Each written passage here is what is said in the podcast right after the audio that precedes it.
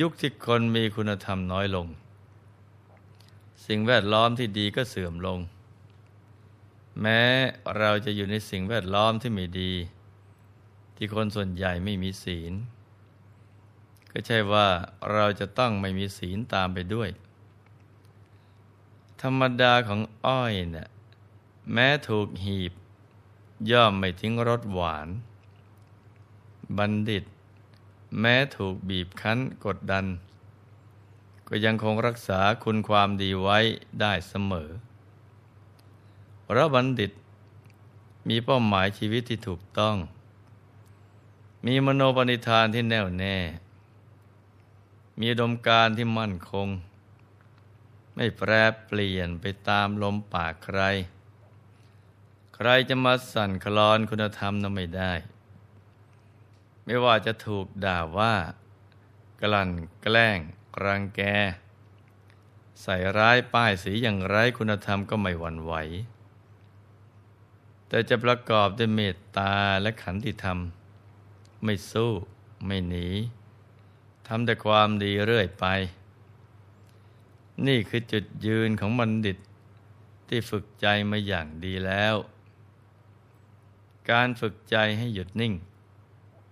จะทำให้เรานะเป็นคนหนักแน่น มั่นคง ไม่หวั่นไหวไปตามโลกธรรมที่ผันผวน เพราะฉะนั้นให้มันฝึกใจให้หยุดนิ่งกันนะจ๊ะ มีวาระแห่งพุทธวาทที่มาในพรหมชาลสูตรว่า ดูก่อนภิกษุทั้งหลาย หากคนพวกอื่น จะพึงกล่าวติเรา ติพระธรรม ติพระสงฆ์ก็ตาม เธอทั้งหลายนั่นก็ไม่ควรอาฆาต ไม่ควรโทมนัสน้อยใจ ไม่ควรแค้นใจในคนเหล่านั้น พระสัมมาสัมพุทธเจ้าทรงสอนพระสาวก พุทธบริษัททั้งสี่ไม่ให้มีความโกรธเคือง อาฆาตพยาบาทในผู้ไม่รู้ ที่มากล่าวติเตียนพระพุทธพระธรรมพระสงฆ์เพราะจะเป็นเหตุให้ใจขุนมัว เมื่อใจขุนมัวไม่ผ่องใส อกุศลธรรมก็ได้ช่อง แล้วเรื่องร้ายๆที่ไม่ดี ก็จะหลั่งไหลเข้ามา จากเรื่องเล็กก็จะกลายเป็นเรื่องใหญ่ จากเรื่องร้ายก็จะยิ่งหนักขึ้น ซึ่งพระองค์ทรงปราลบเรื่องที่พระพุทธองค์ถูกใส่ร้ายป้ายสี แต่พระองค์ก็ไม่หวั่นไหว ทรงนิ่งโดยอุเบกขา และในที่สุดทุกอย่างก็สงบเรียบร้อย เหตุเกิดของเรื่องเกิดจากความอิจฉาริษยาของพวกเดรัจฉี เพราะในครั้งพุทธกาลเราเทวดามนุษย์ทั้งหลาย ได้กระทำสักการะบูชาทำความเคารพนับถือ ได้กระทำความยำเกรงในพระพุทธองค์ และพระพุทธองค์นั้นทรงได้จีวร บินาบาตเสนาสนะ และกีฬานปัจจัยเพศัตบริขารอยู่เป็นนิด แม้ภิกษุสงฆ์ก็ได้รับการสักการะบูชา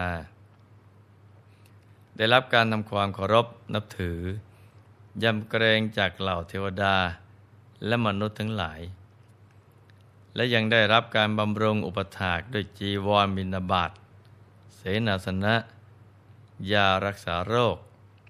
จากเทวดาและมนุษย์ทั้งหลายอีกด้วย เมื่อลาบสักการะ ซึ่งเปรียบประดุดห่วงน้ำใหญ่ จากแม่น้ำใหญ่ทั้งห้าสาย ได้เกิดขึ้นกับพระผู้มีพระภาคเจ้า และหมู่พระภิกษุสงฆ์อย่างนี้ ก็ทำให้พวกเดรัจฉีซึ่งเป็นนักบวชนอกพระพุทธศาสนา เสื่อมจากลาบ หมดความเคารพนับถือ หมดรัศมี ประดุดหิ่งห้อยสิ้นแสง เมื่อถูกพระอาทิตย์อุทัยสาดส่อง ด้วยเหตุนี้ พวกเดรัจฉีจึงประชุมหารือกัน ในที่สุดก็สร้างเรื่องว่า อุปถายิกาของพวกตนถูกฆ่าตาย แล้วก็หมกศพไว้ในพุ่มไม้ ใกล้กับพระคันธกุฎีของพระผู้มีพระภาคเจ้า ซึ่งอันที่จริงพวกเดลถีได้ส่งอุปถายิกาของตน ให้เข้าไปในวัดพระเจตวันในเวลาเย็น โดยให้เดินสวนทางกับมหาชน ที่กำลังเดินกลับจากการฟังธรรมจากพระสัมมาสัมพุทธเจ้า แล้วก็ให้เลยไปพักในอารามของอัญญเดรถีใกล้วัดพระเจตวัน พอเช้าตรู่ก็ให้ทำทีว่าออกจากวัดพระเจตวัน โดยให้เดินสวนทางกับมหาชนอีกเช่นกัน แล้วเมื่อมีใครถามก็ให้ตอบว่า เราอยู่ในพระคันธกุฎีเดียวกันกับพระสมณะโคดม เราได้ให้พระสมณะโคดม รื่นลมยินดีด้วยกิเลส แล้วจึงออกมา วันเวลาผ่านไปได้สองสามวัน พวกอัญญเดรถี ก็ว่าจ้างนักแรงสุราให้ไปฆ่านาง แล้วให้หมกร่างของนางเอาไว้ ในระหว่างกองอยากเยื่อ ใกล้ๆพระคันธกุฎีของพระผู้มีพระภาคเจ้า เมื่อแผนกลั่นแกล้งสำเร็จไประดับหนึ่งแล้ว พวกอัญญาเดรถีกับพากันทำที ค้นหาทั่วทั้งเมืองว่า พวกเรานำไม่เห็นอุปถายิกาของเรา จากนั้นก็ไปกราบทูลพระราชา เมื่อพระราชาตรัสถามว่า สงสัยที่ไหน ก็ได้กราบทูลว่า ทุกวันที่ผ่านมา นางได้เข้าไปอยู่ในพระเชตวัน และที่พระเชตวันนั้น พวกข้าพระองค์ก็ยังไม่ได้ค้นดูเลย พระราชาจึงทรงอนุญาตเมื่อได้รับอนุญาตจากพระราชาแล้ว ก็พาอุปถาของตนไปค้นหาในพระเชตวัน ก็ได้เห็นนางอยู่ในระหว่างกองขยะดอกไม้ เมื่อค้นหาเจอแล้ว ก็กราบทูลพระราชาให้ทรงทราบ ด้วยเหตุนี้ มหาชนที่อินทรีย์ยังอ่อนอยู่ ก็เชื่อข่าวลือนี้ ว่าเป็นฝีมือของคนในพระพุทธศาสนา ส่วนผู้ที่มีปัญญา มีอินทรีย์แก่กล้าก็ไม่เชื่อ พระราชาจึงสั่งให้คนไปสืบดู ในที่สุดก็ทราบว่า เป็นฝีมือของพวกเดรัจฉีทำฆาตกรรมอำพราง เพราะความมาแตกตรงที่พวกนักเลง สุราเมาเหล้าแล้วพลั้งปากออกมา พระราชาจึงมีราชองค์การ ให้จับพวกเดรัจฉีและนักเลงสุรา ไปประจานรอบเมือง เพื่อเรื่องคำครหาใส่ร้ายป้ายสีพระสัมมาสัมพุทธเจ้าสำหรับพระพุทธองค์นั้น ทรงนิ่งเฉยต่อเหตุการณ์ที่เกิดขึ้น แล้วตรัสสอนภิกษุทั้งหลายว่า ดูก่อนภิกษุทั้งหลาย ไม่มีผู้ใดเนี่ยจะทำความเศร้าหมองให้เกิด แก่พระพุทธเจ้าทั้งหลายได้ เหมือนกับบุคคลไม่อาจทำความเศร้าหมอง ให้เกิดแก่ดวงแก้วมณี แล้วทรงตรัสเล่าเรื่องในอดีต เป็นอุปมาอุปไมยให้ภิกษุทั้งหลายฟัง ที่มีสุกรกลุ่มหนึ่ง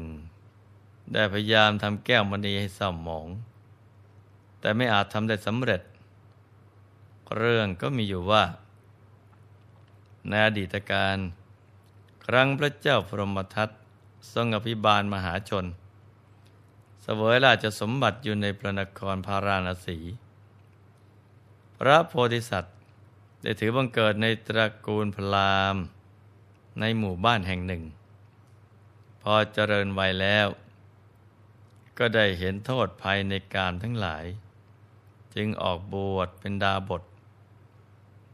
จากนั้นก็ข้ามทิวเขาสามลูก เข้าไปอยู่ในบรรณศาลา ในหิมวันตประเทศ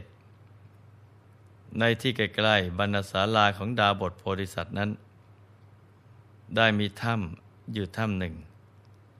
ซึ่งถ้ำนี้เป็นถ้ำแก้วมณี ได้เป็นที่อยู่อาศัยของฝูงสุกรสามสิบตัว ในราวป่าแห่งนั้น มีราชสีตัวหนึ่ง เที่ยวหาอาหารไปมา เดินผ่านปากถ้ำอยู่เสมอทำให้เงาของราชสีเนะ่ยไปปรากฏฉายในแก้วมณีอพวกสุกรเห็นภาพของราชสี ที่เกิดจากเงานั้นก็พากันหวาดกลัว ขนพองสยองกล้าว จะออกจากถ้ำสักครั้งเพื่อออกไปหาอาหาร ก็หวาดระแวง กลัวราชสีจะมาจับกินเป็นอาหาร จนทำให้สุกรทั้งหลาย มีร่างกายสู้ผอมลงทุกที จนเวลาล่วงผ่านไปถึงเจ็ดปี วันหนึ่งพวกสุกรยังคิดกันว่า ภาพของราชสีที่ปรากฏแก่พวกเรา เพราะแสงแห่งแก้วมณี พวกเราควรจะช่วยกันทำให้แก้วมณีเศร้าหมอง จะได้ไม่เห็นภาพราชสี คิดแล้วก็พากันไปนอนกลิ้งเกลือกเปลือกตมในสระแล้วก็เอาตัวมาถูแก้วมณีแทนที่แก้วมณีนั้นจะหมองคล้ำแต่กลับทำให้แก้วมณีสุกใสแวววาว เอาขนตัวถูเท่าไหร่ แก้วมณีก็ยิ่งสุกใส แวววาวขึ้นไปอีกทำให้สุกรทั้งหลายนะ่ะอ่อนอกอ่อนใจ หมดปัญญา ที่จะทำให้แก้วมณีหมอง จึงชวนกันไปไต่ถามดาวบทว่า พวกข้าพเจ้าอาศัยอยู่ในถ้ำแก้วมณีมาได้เจ็ดปีแล้ว และได้ช่วยกันถูแก้วมณีด้วยขน ที่เปื้อนไปด้วยเปลือกตมเพื่อจะทำให้แก้วมณีเศร้าหมอง แต่ยิ่งถู แก้วมณีกลับยิ่งใสขึ้นกว่าเดิมข้าแต่ท่านพระดาบท พวกข้าพเจ้า จะทำอย่างไร จึงจะทำให้แก้วมณีหมองได้ ขอท่านพระดาบทช่วยแนะนำวิธีการด้วยเถิด พระดาบทก็ตอบว่า ดูก่อนสุกรทั้งหลาย ธรรมดาแก้วมณี แก้วไพทูล